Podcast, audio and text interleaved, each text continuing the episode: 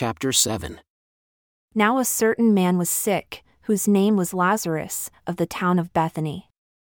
And Mary his sister, who anointed the Lord with ointment and wiped his feet with her hair, lived with her sister Martha, in whose house her brother Lazarus was sick. Therefore, his sisters sent unto him, saying, Lord, behold, he whom you love is sick. And when Jesus heard he was sick, he said, This sickness is not unto death, but for the glory of God, that the Son of God might be glorified thereby.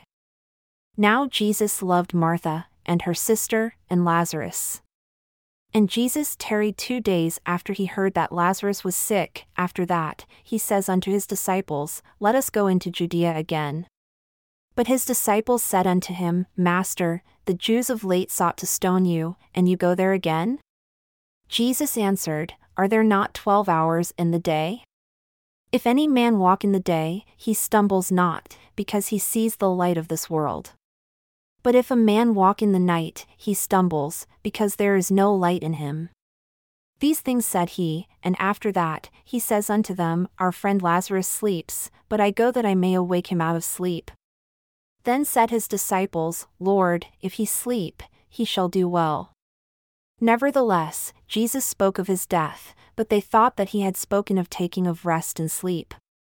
Then said Jesus unto them plainly, Lazarus is dead. And I am glad for your sakes that I was not there, to the intent you may believe, nevertheless, let us go unto him. Then said Thomas, who is called Didymus, unto his fellow disciples, Let us also go, that we may die with him. For they feared lest the Jews should take Jesus and put him to death, for as yet they did not understand the power of God. And when Jesus came to Bethany, to Martha's house, Lazarus had already been in the grave four days. Now Bethany was near unto Jerusalem, about fifteen furlongs off, and many of the Jews came to Martha and Mary to comfort them concerning their brother. Then Martha, as soon as she heard that Jesus was coming, went and met him, but Mary still sat in the house. Then said Martha unto Jesus, Lord, if you had been here, my brother would not have died. But I know that even now, whatever you will ask of God, God will give it to you. Jesus says unto her, Your brother shall rise again. Martha said unto him, I know that he shall rise again in the resurrection at the last day.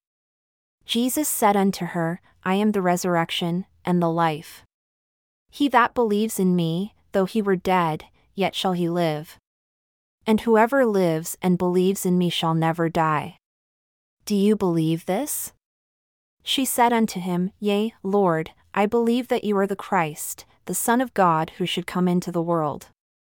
And when she had so said, she went her way and called Mary her sister secretly, saying, The Master has come and calls for you.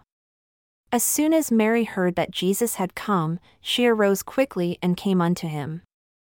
Now Jesus had not yet come into the town, but was in the place where Martha met him. The Jews then, who were with her in the house and comforted her, when they saw Mary, that she rose up hastily and went out, followed her, saying, She goes unto the grave to weep there. Then, when Mary had come where Jesus was and saw him, she fell down at his feet, saying unto him, Lord, if you had been here, my brother would not have died. When Jesus therefore saw her weeping, and the Jews also weeping who came with her, he groaned in the spirit and was troubled, and said, Where have you laid him? They said unto him, Lord, come and see. Jesus wept. Then said the Jews, Behold how he loved him. And some of them said, Could not this man, who opened the eyes of the blind, have caused that even this man should not have died? Jesus therefore, again groaning in himself, comes to the grave. It was a cave, and a stone lay upon it. Jesus said, Take away the stone. Martha, the sister of him that was dead, says unto him, Lord, by this time he stinks, for he has been dead four days. Jesus says unto her, Did I not say unto you that if you would believe, you should see the glory of God? Then they took away the stone from the place where the dead was laid. And Jesus lifted up his eyes and said, Father, I thank you that you have heard me. And I knew that you hear me always, but because of the people who stand by, I said it that they may believe that you have sent me. And when he thus had spoken, he cried with a loud voice, Lazarus, come forth. And he that was dead came forth, bound hand and foot with grave clothes, and his face was bound about with a napkin. Jesus says unto them, Untie him and let him go. Then many of the Jews who came to Mary and had seen the things which Jesus did believed on him.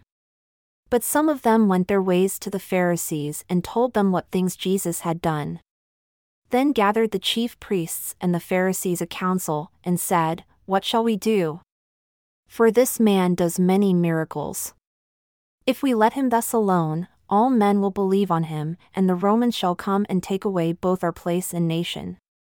And one of them, named Caiaphas, being the high priest that same year, said unto them, You know nothing at all, nor consider that it is expedient for us that one man should die for the people, and that the whole nation perish not.